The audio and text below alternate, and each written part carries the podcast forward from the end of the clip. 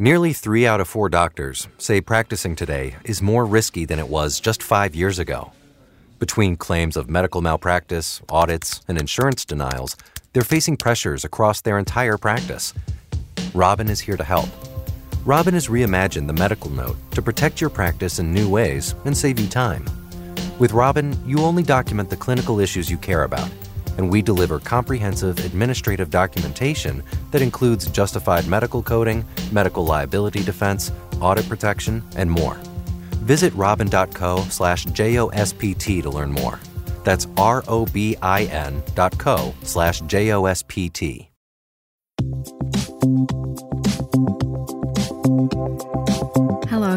Welcome to JOSPT Insights, the podcast that aims to help you translate quality research to quality practice. I'm Claire Ardern, the editor in chief of the Journal of Orthopaedic and Sports Physical Therapy. It's great to have you listening today.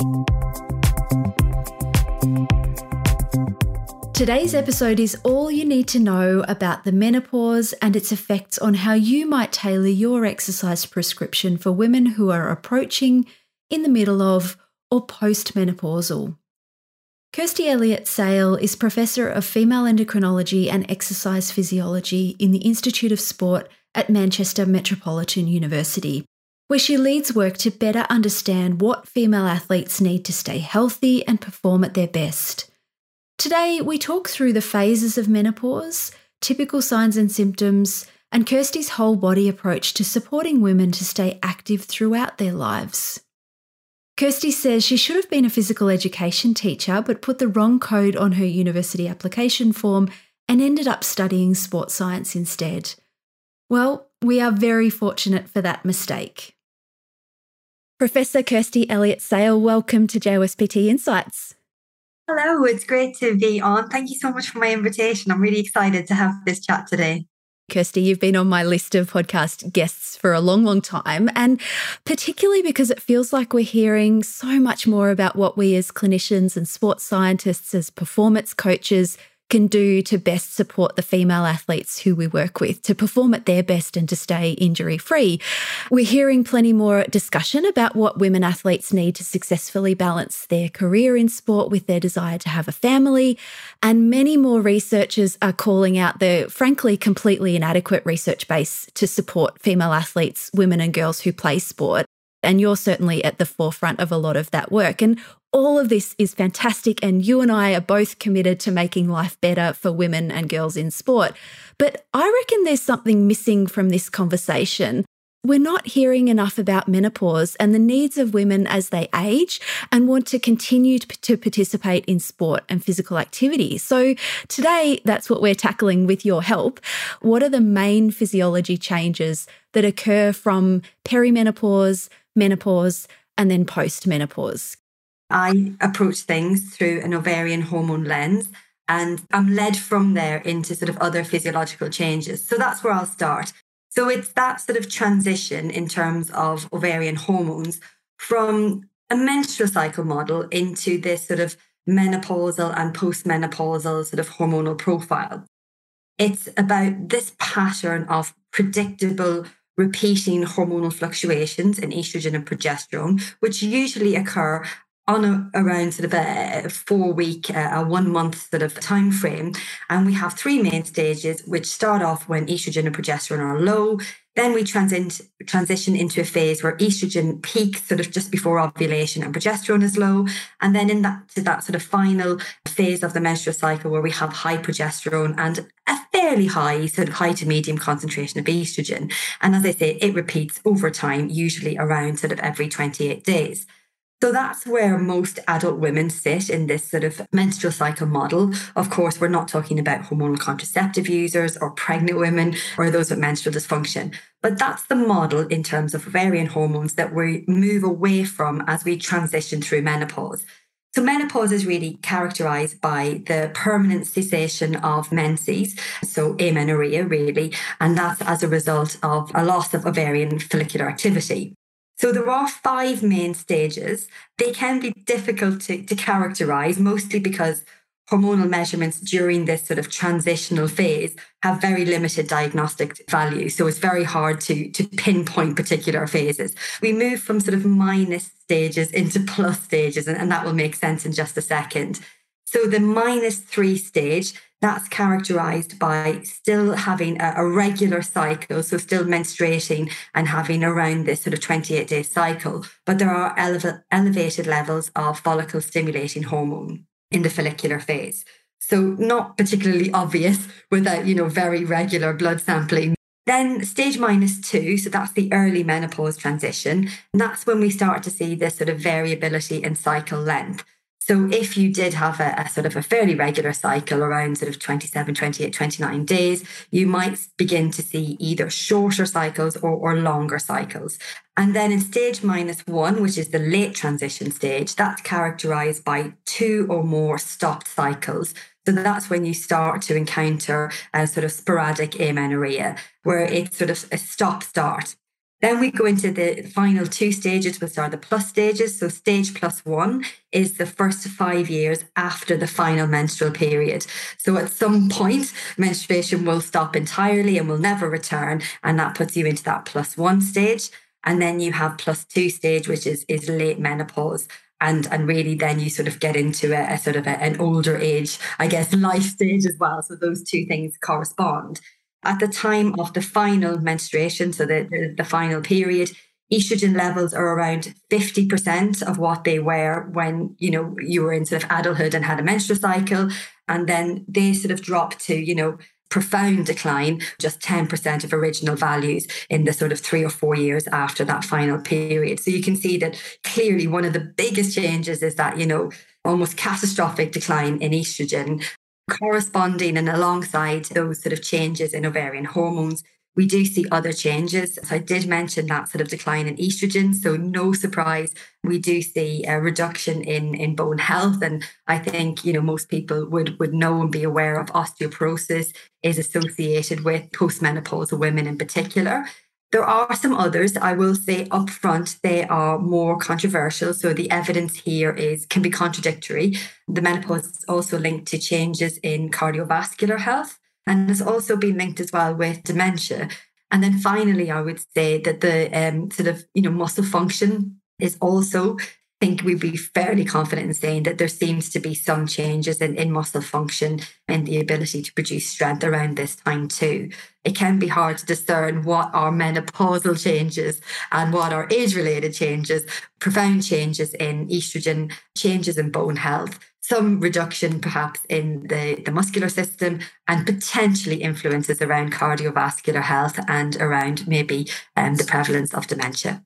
I think that's a fantastic overview, Kirsty. Thank you. And a really good starting point. And I think folks listening to us today will also be familiar with things like hot flashes or hot flushes sometimes. And, and some people will describe emotion changes. Can you talk a little bit about some of these other things that we hear a lot about around menopause? I'm so glad that you asked that. I had purposely left out what maybe we could describe as symptoms and side effects then, um, because it depends which lens that you're going to use. So I would say that there's, you know, probably some biological pathways where we link a particular hormone concentration to a particular physiological outcome or, or a change to a physiological system.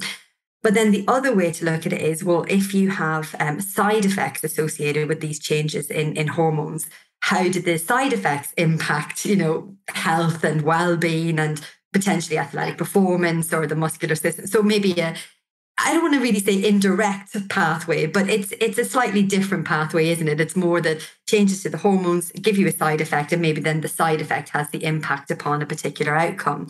So no, there's a, a very long list of, of, of symptoms and side effects, unfortunately, associated with with the menopause. The most common one, the one that's discussed most openly, is around hot flushes but they're a long list. So let me throw a few at you. So night sweats, which I guess are, are similar and um, in a similar sort of sphere as hot flushes, vaginal dryness, change to sex drive, heart palpitations. So again, if we're thinking about active women, women wanting to maintain activity or even start activity um, around the time of the menopause, then heart palpitations may may have quite an effect. Mood changes, joint pain, and again, linking that with activity, weight gain. So, again, maybe as we begin to talk a little bit more in a moment about what exercises menopausal and postmenopausal women might want to do, then we might see that, you know, a lot of those programs are designed, at least in part, to address weight gain. There are problems with memory and concentration. I'm menopausal. Brain fog, that's, I think, is the best name because it really does feel like brain fog. That's probably the biggest symptom for me, and which I find quite difficult. So, losing words, losing my train of thought as I'm talking, which is terrifying when you're doing a podcast. but it's it's that sort of sense sometimes that you're just not quite present in the moment and you can feel a little bit like a spectator in your own life. So that brain fog can have quite a, an influence. But as I say, you know, that may otherwise be described as memory problems, concentration problems. With these mood changes, maybe feeling anxious or irritable. And we have to think about how menopausal, postmenopausal woman is feeling about exercise. Is exercise something new to them? Or is it that they were active and actually these symptoms and side effects are preventing them from, you know, maintaining that activity? So let's go there, Kirsty. I think that's a wonderful segue into the sort of implications of the physiology and the the mood changes and other signs and symptoms of menopause for musculoskeletal clinicians. They're prescribing therapeutic exercise potentially to help manage musculoskeletal pain or musculoskeletal conditions.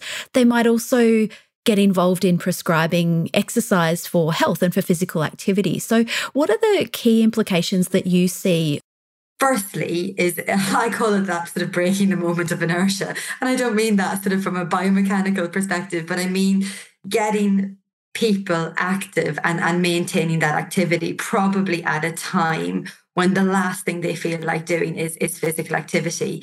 And so it's about getting people up and active and, and you know whether it's going to the gym whether it's going for a walk whether it's you know engaging with the personal trainer whatever it is i think the first hurdle is potentially you know getting them to do something then it's likely to be a balancing act i think between maybe weight loss or at least preserving sort of normal body weight so depending again on which stage the sort of menopausal woman presents for, for physical activity or exercise so, so I think weight management is going to be a key component of that sort of exercise or, or physical activity program.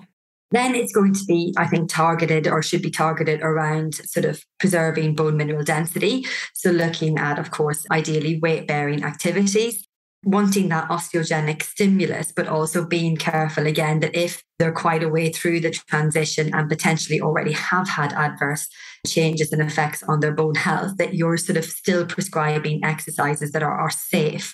While we're trying to preserve bone mineral density, we probably want sort of strength, a strength component within there. Trying to tie that together into something a little more concise. I think we need a component around body weight, something around bone mineral density, and then something around strength. On top of that, because if that isn't enough for anybody to, to think about when they're, when they're trying to design a program, I would like to see exercises which are maybe have a, a functional component to them. We want really to protect that habitual activity, you know, beyond the menopausal transition right into, into old age. Kirsty, we often think of load management as something that athletes do and that you know, club football clubs do or elite athletes do, but load management is relevant for anybody at any stage.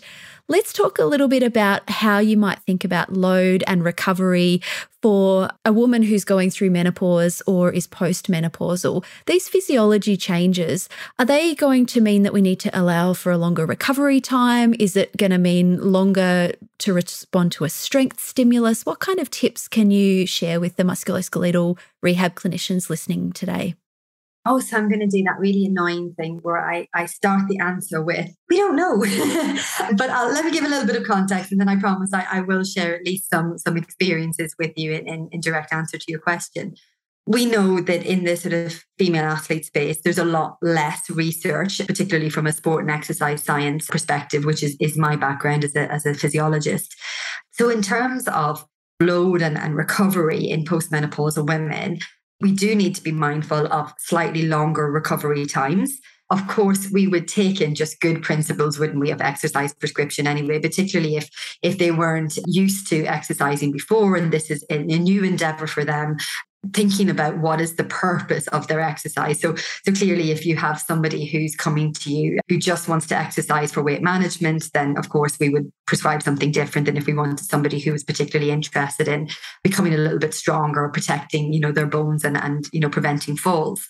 And if you throw in some of those symptoms like poor sleep quality or just overall, you know, reduced amount of time that they're asleep, of course, that's going to add to, of course, the recovery anyway from, from the particular exercise stimulus you know, I mentioned before, I think there should be a resistance training component here, but also an aerobic one. So it's about, I think, maybe not trying to do both in the same session, using that sort of switch between a, more aerobic session to a resistance training just to sort of manage the different types, obviously, of, of stimuli, but also looking at slightly longer recovery times within that. Yeah. So it's about taking that longer term look at we're not simply prescribing therapeutic exercise to get your shoulder better or to help your shoulder pain reduce so that you can go back to playing tennis. It's more about saying, okay, we're going to deal with the therapeutic exercise for this very defined particular musculoskeletal problem. But then what are also the longer term implications and how can we work together to support you best to stay fit and active and healthy for the rest of the lifespan? Absolutely. I think in a in a sort of a menopausal and a postmenopausal space, it's almost impossible to do something that's very specific. Of course, as you say, you know, if there is a, an, an outstanding musculoskeletal issue, of course, making sure that we address that within our sort of overall package. But I think here, quality of life, well-being is, is so important to this particular group older people in general still respond to the you know an exercise stimulus one particular, I guess, almost unique point with postmenopausal women is is that it is hard to be very sort of specific and targeted because it's such a, a whole body approach that we need to take, given this myriad of symptoms and side effects, and given that you know there are a number of physiological changes with that long lens of looking at you know maintaining functional health and functional performance. And that's the space that we're in right now Kirsty, what are the biggest myths that you hear from people about physical activity, exercise, sport, aging? What would you like to debunk today? Oh, there are so many. I think one of the biggest ones, uh, particularly working with women, uh, menopausal women, is if they've not been active beforehand. So if they've not been active as a, as a child, as a teenager, as a, as a younger woman, they are quite worried. You know, they, they, they feel like, well, surely I, I can't take up sport, you know. Yeah, there, can be a real reluctance there around, well, I wasn't a sporty child. I don't know the rules of this game, you know, because we have some really, again, we, we, we haven't really maybe touched upon some of the sports that might be good for, for menopausal women, thinking about some of those symptoms and side effects. Anxiety, social isolation, a lot of those things are associated with the menopause. So some sports would be great because you would get a social interaction, you know, you're coming together, there's that sort of camaraderie. They are women that tend to sort of lean in towards more thinking that maybe for example hormone replacement therapy should you know that's the avenue that they should go down and so again i said about that buy-in you know breaking that moment of inertia getting people active I think that's really important. So, you know, the myth there is that, of course, it doesn't matter if you weren't a sporty child and if you didn't play netball as a, uh, you know, a teenager. There's no reason not not to become active now, and you know, take that. Even if you, you your intention is just to be more active, the other sort of myth is that it's embarrassing to watch, you know, middle aged women or sort of slightly older women exercise and you know it's embarrassing and, and i don't want to go to the gym and i don't want to wear lycra and i don't want to be stared at. And particularly if there has been some sort of menopause or weight gain it's on a real scale isn't it? It can be from a walking program it could be a gym program, a gym based program, but it doesn't have to be. It could be a, a team sport where you get that social interaction. It's about sort of saying to these women, it's not embarrassing. You don't have to wear tight lycra. It's the whole social setting, isn't it? And, you know, we have, of course, the topic here today is to talk about these endocrine changes and physiological changes. We can't get away from the psychological changes or the more sort of social changes and, and, and sort of the embarrassment that comes with that.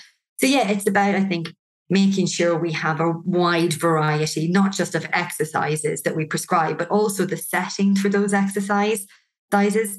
And so, one thing that we maybe didn't mention amongst the um, symptoms and side effects was about sort of urinary incontinence as well. So, a, little, a bit of pelvic floor dysfunction. So, again, that's something that we would, as you know, want to incorporate specifically into our programs, but also try to find a way to navigate women around these potential issues. So, you know, what would we be asking them to wear and what sort of setting would we be in? Maybe we do just bring menopausal women together for a women only group activity. I guess if I could go one more myth, the other one is around. I think this one's quite pertinent because I have mentioned a few times. I think that resistance training is an important component of menopause and postmenopausal prescription. Some women are afraid of bulking up. You know, I'm using their words and it's sort of, you know, explaining to them about, you know, of course we know that balance between maybe high repetition but low weight and, and, and so on. So when they hear resistance training, they suddenly get this, as I say, picture in their mind about becoming, you know, sort of very muscle muscular, muscle bound, overly so. And they are a little bit worried about that. So again, it's about balancing that sort of aerobic component and, and the benefits of, of aerobic type exercise alongside that resistance one. And, and you know, there's lots of ways to, to package that. But I think the biggest buy-in, I think women in general are super aware of osteoporosis and are afraid of falling, are afraid of sustaining an injury. So for me, the buy-in there is, well, look, if we can prevent you from falling over, you, or at least reduce your chances of falling over, and that would be through more sort of strength training program and, and things around flexibility and, and balance. It sounds like speaking and communicating and sharing honest, open information and taking the time to do that is critical here. And what's also really striking are those myths that you shared that I wasn't a sporty person, so I can't do sport now. Around participating in the context and concerns around incontinence, particularly, and then concerns around bulking up and I can't do strength training because I'll turn into Arnold Schwarzenegger. These are myths that are consistent across the lifespan. I hear these myths from women about exercising, from girls and women about exercising and training across age groups. So it's really interesting that they are perpetuating, and I'm, I'm fascinated, and I think it's a separate podcast on where that comes from and how what do we do to really break those myths down and those stereotypes down. You're absolutely right. It really when I, when I hear sort of menopausal, postmenopausal women say this, and that you realize that potentially they're of a generation where sport in particular wasn't accessible to them as teenage girls. It, it makes sort of perfect sense why they, you know, have these sort of barriers, perceived barriers in their mind. And so really it's we're always talk about, you know, future studies and future work. But in a way, I think we have to look backwards when we're talking about sort of women and girls and, and physical activity and sport, I think we have to look back at children and sort of look at the pipeline because if we get it right, we we have to make sort of that big generational change, don't we? Where, you know, participation in physical activity and sport is there from the start. And, you know, particularly around secondary schools when we see so many girls leave sport. And, and you do wonder how fast forward 30, 40 years' time, how do we persuade these women back into physical activity, exercise, and, and sport where they've had this sort of huge gap?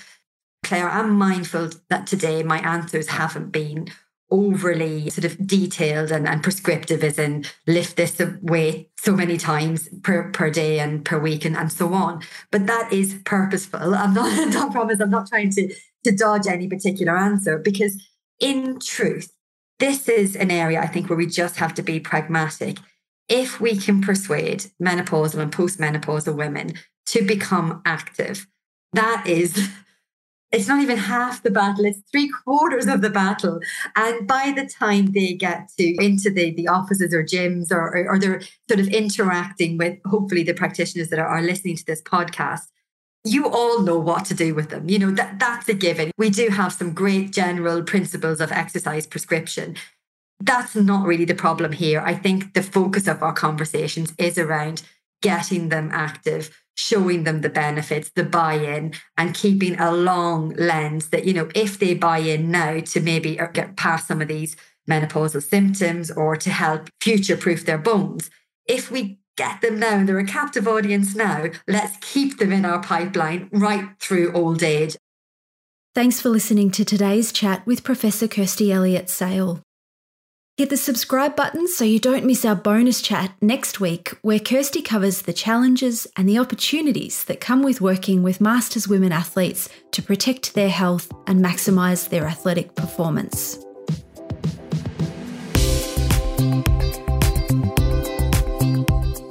For listening to this episode of JOSPT Insights. For more discussion of the issues in musculoskeletal rehabilitation that are relevant to your practice, subscribe to JOSPT Insights on Apple Podcasts, Spotify, TuneIn, Stitcher, Google, or your favourite podcast app. If you like JOSPT Insights, help others find us. Tell your friends and colleagues and rate and review us. To keep up to date with all the latest JOSPT content, be sure to follow us on Twitter, we're at JOSPT, and Facebook, we're JOSPT Official. Talk with you next time.